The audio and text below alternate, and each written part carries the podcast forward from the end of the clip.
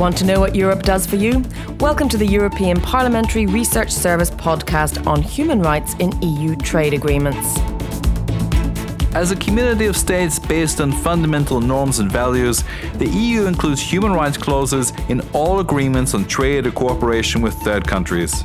But despite serious breaches in different countries, the EU has so far proved hesitant to take the punitive measures these agreements allow, prompting many to call for stronger enforcement of the human rights clause in EU trade policy. Want to know more? Stay with us. Fundamental values such as democracy, human rights, and the rule of law lie at the core of the European project. That's why the EU wants to use its leverage as the world's biggest trading bloc to promote respect for these rights together with its trade partners. Now, how does it work in practice? Since the 1990s, it has included human rights clauses in its international agreements, commercial and non commercial, with third countries. The aim is not to set new human rights and democratic standards, but to reaffirm the commitment of the parties to their obligations under international law.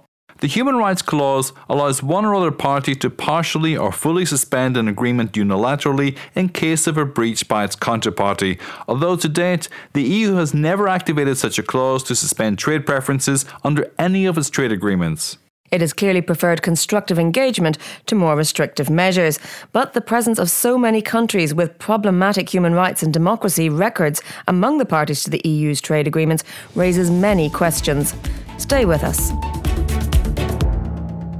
The Parliament, for instance, a strong supporter of including such clauses in all trade agreements negotiated by the EU, has deplored the absence of a strong and enforceable human rights clause in agreements concluded with some African states, such as Zimbabwe. It also called for reinforced application of the clause in response to serious breaches of human rights and democratic principles in different countries, such as Nicaragua. Civil society organisations have also criticised the EU for being too reluctant to apply sanctions, and some academic studies have accused the EU of being inconsequential in its sanctions policy, being more assertive towards smaller partners which are more dependent on EU aid and trade than larger, more independent countries. But the Commission defends its constructive approach by arguing that, more than as an instrument to punish, the clause should be used as a way to keep political dialogue open and to encourage progress and cooperation in the field of human rights and democracy. Now, how effective is the human rights clause? Well, monitoring the impact of such conditionality is no easy task, as whenever progress on human rights reforms is established, it could be attributed to other internal or external drivers. But some say that the EU should make better use of its leverage in the negotiation phase of trade agreements with third countries, as it can pressure countries to improve their compliance with human and labour rights if they want to do business with the EU. So, how is the EU's position on this likely to evolve in the future? Stay with us. Well, several factors need to be taken into account here. One of them is the changing international environment. Indeed, the EU's diminishing role as a trade partner in comparison with emerging economies such as China or India, which put less emphasis on values promotion through trade, has given third countries more bargaining leverage and so reduced the efficacy of the human rights clause. So the EU needs to stay firm.